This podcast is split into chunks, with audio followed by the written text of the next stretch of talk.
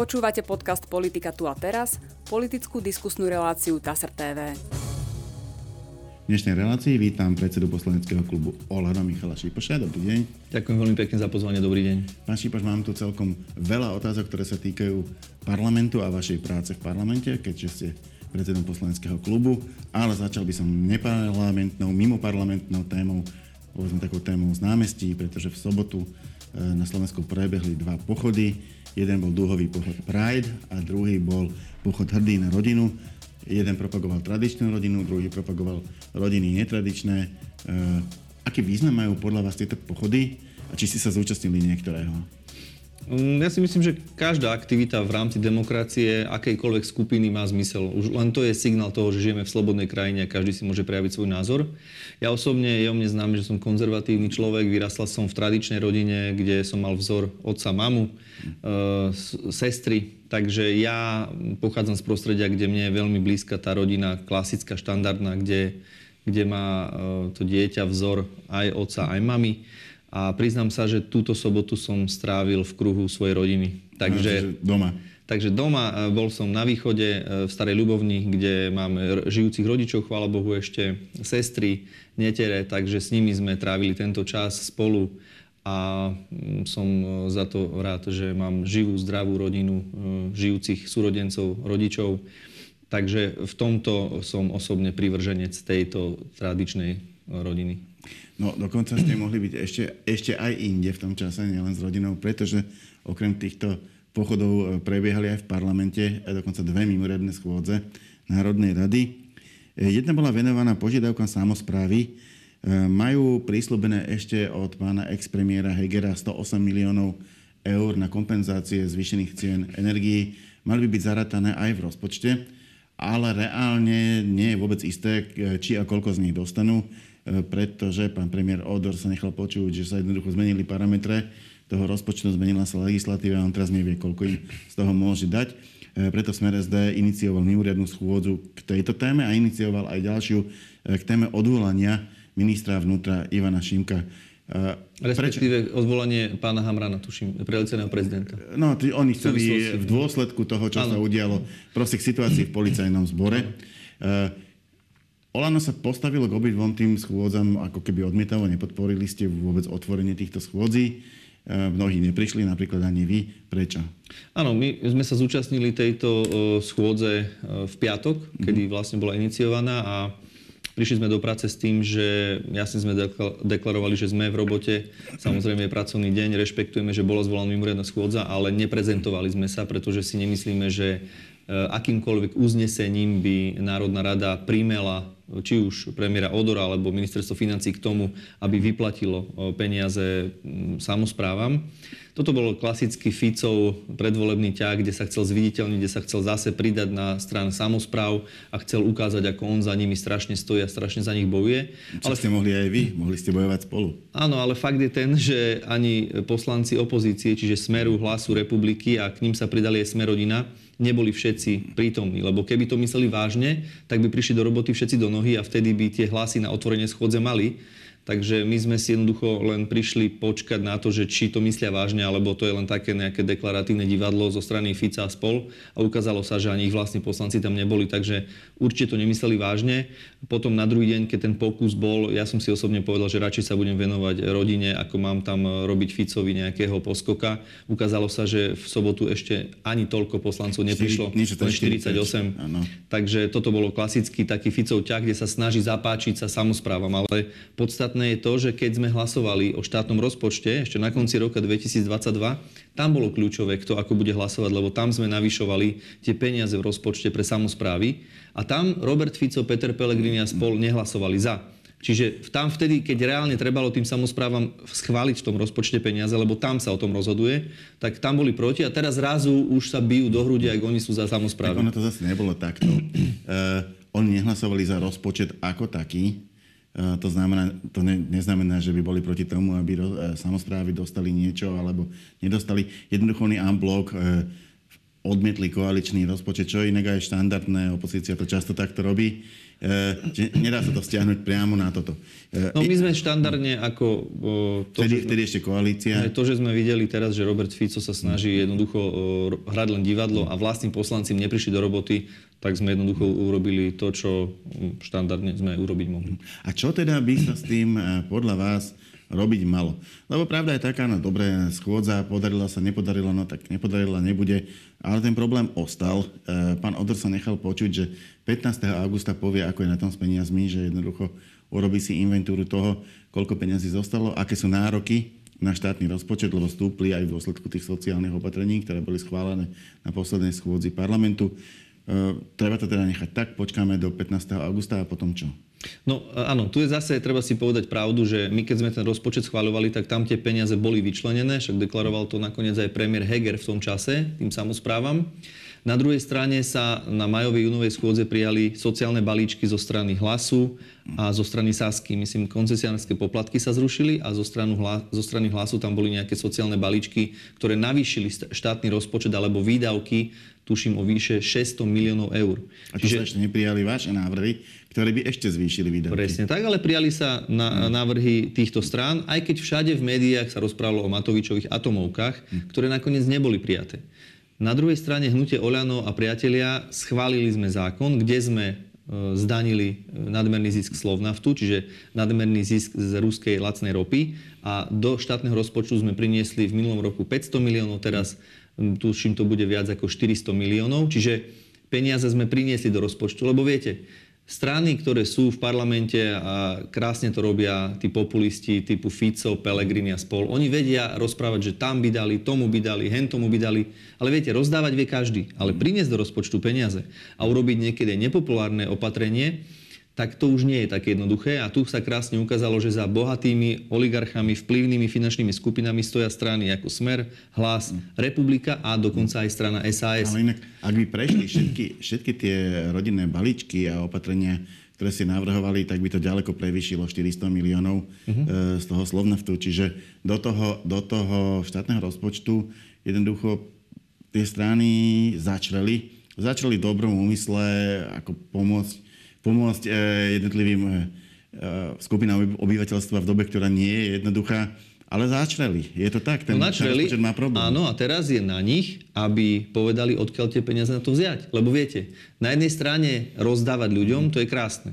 To každý by sme chceli. Na druhej strane potom ale treba povedať, odkiaľ vziať tie peniaze pre tie samosprávy, lebo raz, keď zoberiete tie peniaze z rozpočtu, tak sa potom tie peniaze chýbajú. Preto ja napríklad chápem nového premiéra, že je veľmi opatrný a čaká, ako sa vyvinie do polovice augusta príjmy rozpočtu štátneho a na základe toho potom povedal, že sa rozhodne, že či tie peniaze do samospráv pôjdu alebo nepôjdu. A čo OĽaNO, ako sa k tomu postaví? Ja vám, ja vám poviem, môj pohľad je taký, že ak už raz tým samosprávom to bolo prisľúbené na vysoké ceny kompenzácie energií, tak by tie peniaze sa mali nájsť v štátnom rozpočte, ale malo by to ísť aj ruka v rukáve s nejakým riešením alebo iniciatívou samospráv. Pretože ono je pekné prísť a povedať dajte mi, dajte mi, lebo potrebujem. Ale aj samosprávy, aj štát sme na jednej lodi. Tam v podstate tie peniaze, ktoré prichádzajú či do samospráv, či do štátu, sú peniaze od ľudí, ktorí platia dane, ktorí tie peniaze vyrobia, od podnikateľov, od ľudí, ktorí reálne tie peniaze musia vyrobiť.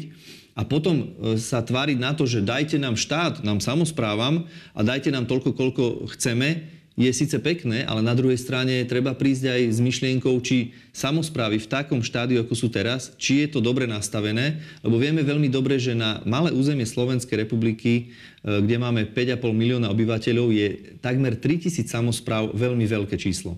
Zoberme si len krajiny, ako sú Dánsko alebo Fínsko, porovnateľné s nami, tých samospráv majú oveľa menej.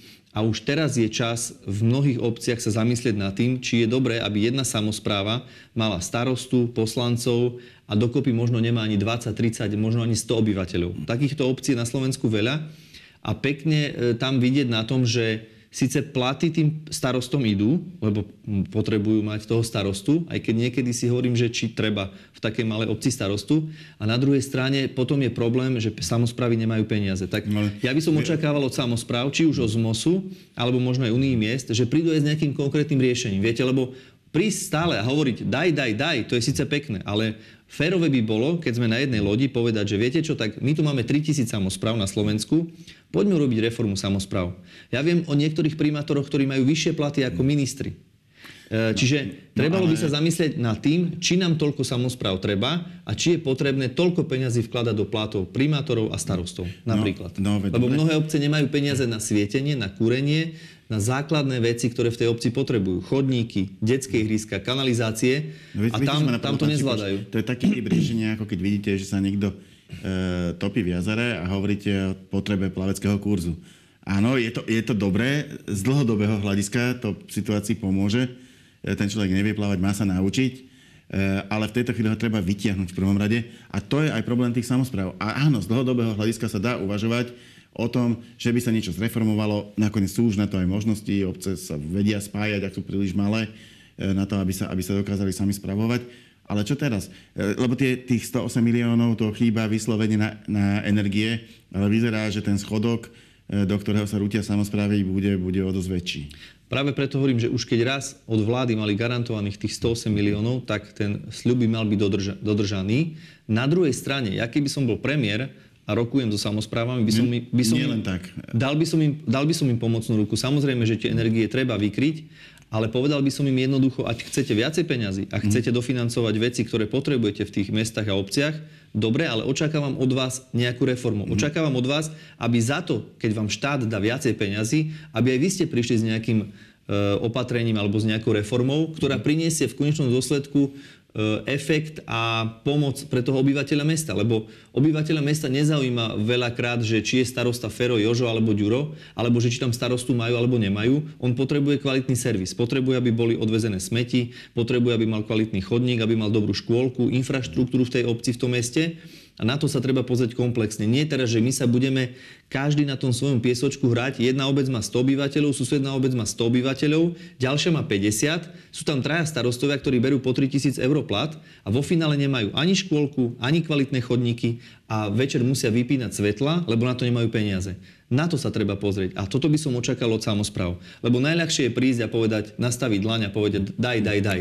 Treba prísť aj s niečím, čo pomôže spoločne ušetriť peniaze, aby sme ich mohli efektívnejšie v samosprávach, v štáte míňať, lebo vidíme, že ten investičný dlh, ktorý na Slovensku máme, je obrovský. A to teraz môžeme sa baviť aj o predchádzajúcich vládach Smeru, ako nešli peniaze tam, kde by mali. Vidíme to na cestách, na nemocniciach, na školách. Ale peniaze išli isté, na vily, oni to na, isté hovoria o vás, že, že počas týchto troch rokov áno, sa, ne, lenže, sa nepostavila lenže fakt je žiadna ten, diaľnica, že sa, že sa nepostavili rásochy, hej, hej. že sa nezačala e, rekonštruovať ne, nemocnica v Martine. E, mal som tu to pána Pellegriniho, on to má zase z tej druhej strany áno. naštudované, e, že na to peniaze boli, že tie projekty boli pripravené, ale proste za vašej vlády z nejakého titulu sa to zastavilo. Na to mám jednoduchú odpoveď. Ľudia si musia robiť obraz sami a fakt je ten, že my sme boli pri moci tri roky. Tieto vlády na čele s Ficom, s Pellegrinim boli dvanásť rokov. A ten čas jednoducho neoklamete. Tam, keď dvanásť rokov ste pri moci a neurobíte zásadné veci a nedaj Bože to, čo sa dialo, že v podstate mafia, oligarchia uniesla tento štát, a oni si rozdávali peniaze do vrecák vplyvným bohatým ľuďom, ktorí majú obrovské vily vo Francúzsku, v Cannes, na Slavíne, tak potom je jasné, že nemáme opravené nemocnice, nemáme opravené školy, nemáme cesty. Ale čo ja si vážim a čo som veľmi rád, že my sme aspoň naštartovali tie veci a už teraz máme vysúťažené projekty. Vieme, že z plánu obnovy, ktoré sme získali pre Slovensko, vyše šesť miliárd pôjdu do nemocnic, pôjdu do škôl, pôjdu na základné veci, ktoré potrebujeme a taktiež nové programové obdobie.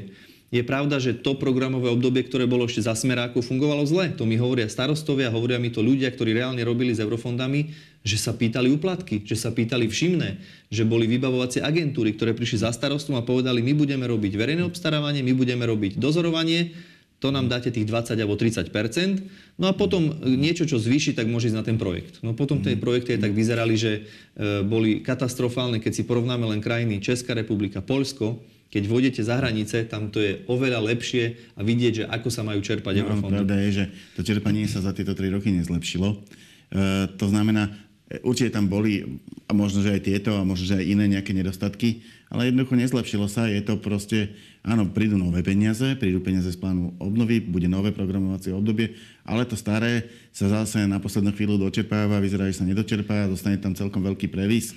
Uh, že to sú tiež také veci, ako príde ďalšia vláda, tá zase povie na vás. Áno, tak pozrite sa. Ľudia si musia urobiť z toho samozrejme vlastný úsudok. Ja hovorím, že vy keď sadnete do starého rozbitého auta, no už Mercedes z neho neurobíte, len musíte jazdiť v tom aute v takom, akom ho máte, v rozbitom stave. Samozrejme, že my sme sa snažili to auto opraviť, snažili sme sa ho trošku dať dokopy, aby lepšie jazdilo, aby nemíňalo, nevytekla tá nafta, alebo nevytekal ten olej. Tieto veci sme sa snažili urobiť v rámci, teraz poviem, tých eurofondov, ale nové programové obdobie je nastavené už úplne inak. Je to jedno, jeden programový rámec.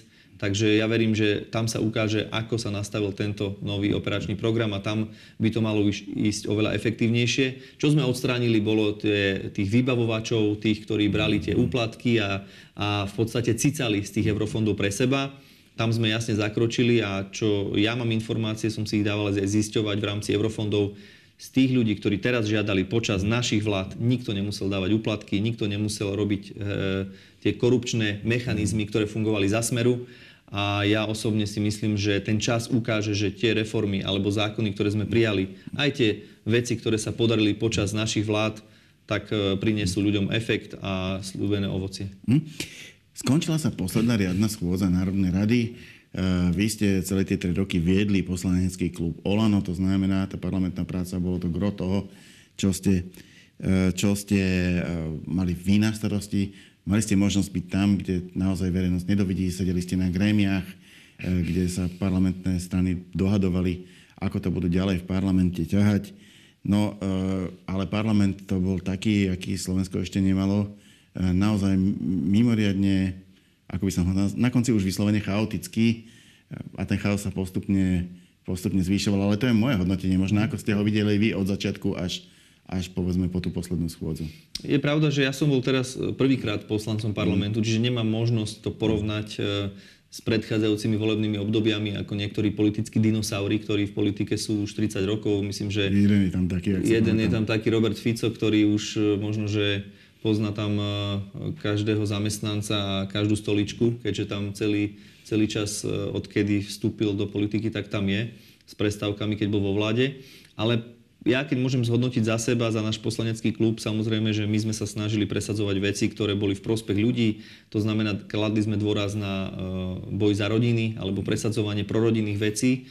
Tam sa nám podaril podľa mňa dosť taký silný husársky kúsok, kedy sme presadili dvesto eur na dieťa, to je tých stoštyridsať eur daňový bonus, ktorý si môžu uplatniť, uplatniť ľudia, ktorí pracujú a prispievajú do systému.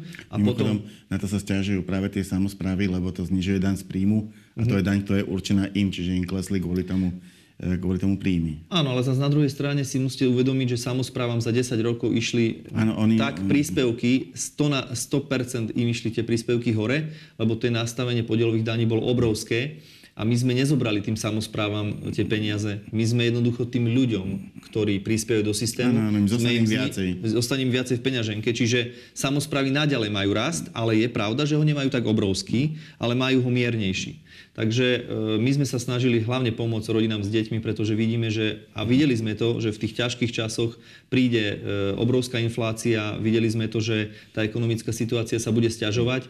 A toto bolo aj naše dé en á. Hnutie OĽaNO vždy pomáhalo chorým, slabým a tí, čo si nevedia pomôcť. Lebo bohatý a silný človek si vie pomôcť, vie sa už nejako pretlcť s tým životom, ale tým, čo najviac treba pomôcť, a pre nás sú to či sociálne slabšie skupiny ako dôchodcovia alebo rodiny s deťmi, tak tam sme sa snažili čo najviac im pomôcť. Takže dvesto eur na dieťa. Ja osobne som veľmi rád, teším, že som presadil zákon tehotenský príspevok, to je pre mamičky budúce, ktoré sú už tehotné a už počas tehotenstva vlastne po štvrtom mesiaci môžu čerpať viac ako dvestopäťdesiat eur mesačne na tehotenský príspevok. No a potom samozrejme také naše dé en á je boj proti korupcii. To sme od začiatku vraveli pred voľbami, že budeme bojovať s tou hydrou, s tou mafiou, ktorá sa nám tu rozliezla po rôznych úradoch. Videli sme, ako to fungovalo počas vlád Roberta Fica, Petra Pellegriniho, že na najvyšších poschodiach, na najvyšších miestach mali dosadených svojich ľudí.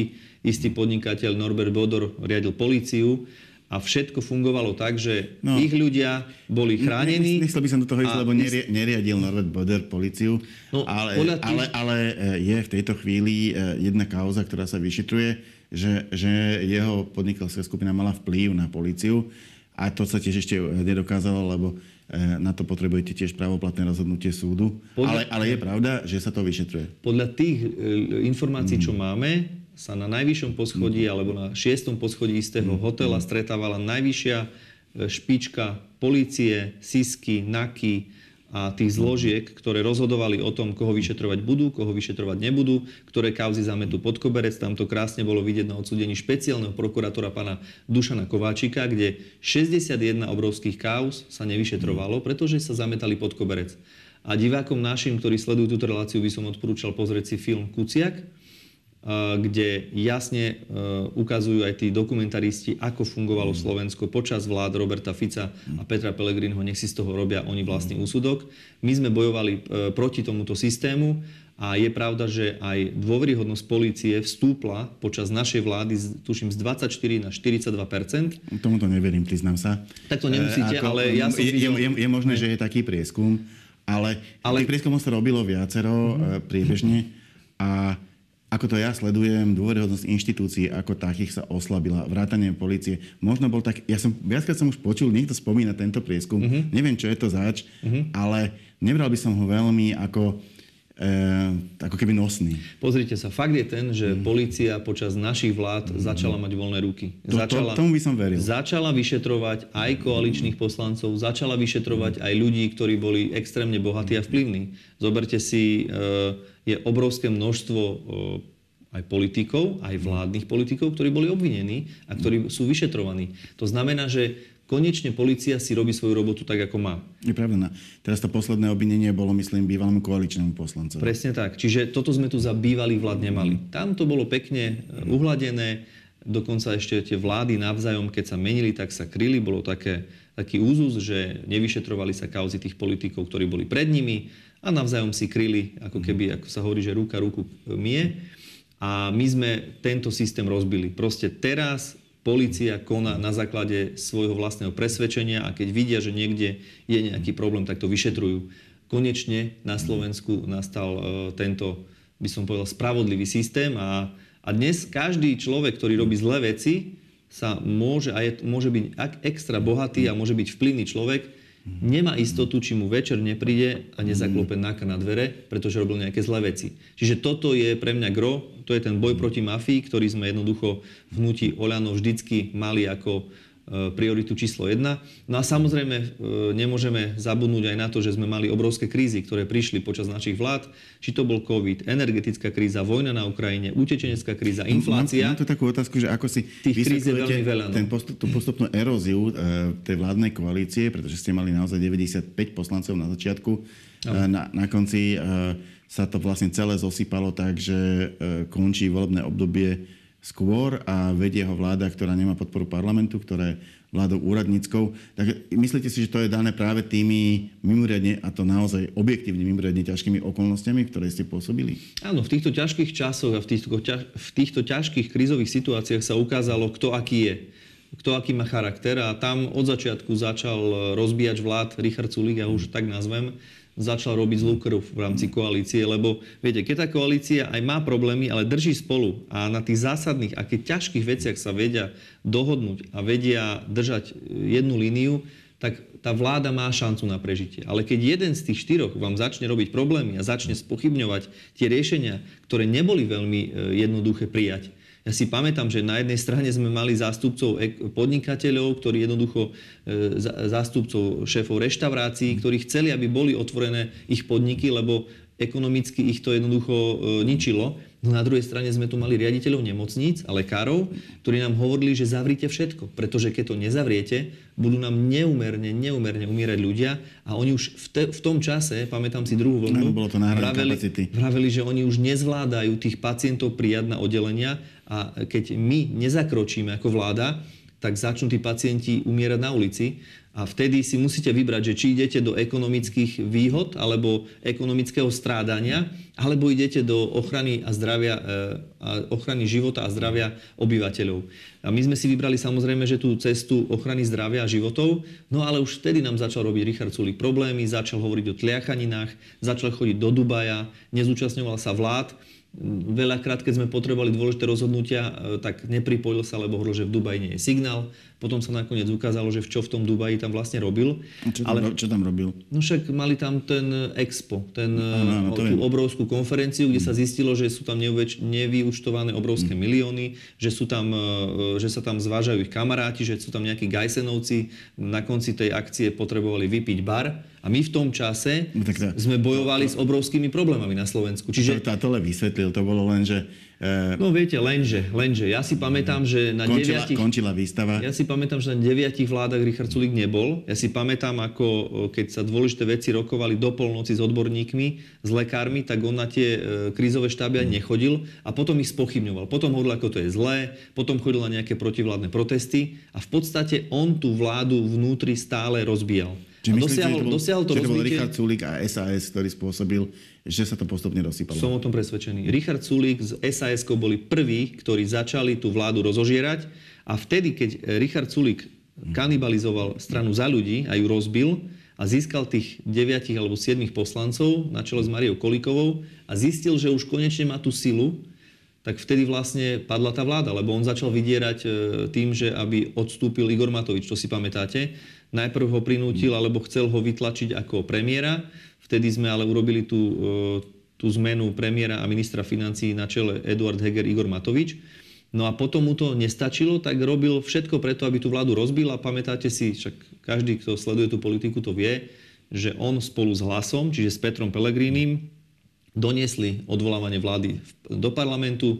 Najprv rozprávali, že to nepadne vláda, že to oni sú dohodnutí a to podržia Tarabovci a podrží to henten a tamten. No, tak tam, no, bola, tam bola podmienka, aby e, váš predseda Igor Matovič odišiel aj z postu ministra financií a vtedy by vláda nepadla. No a čo sú ale to, neodišiel. No dobré, ale čo sú, to, čo sú to za praktiky, keď nejaká šesťpercentná strana hmm. diktuje dvadsaťpäťpercentnej strane, že váš človek, váš nominant, váš predseda má odstúpiť?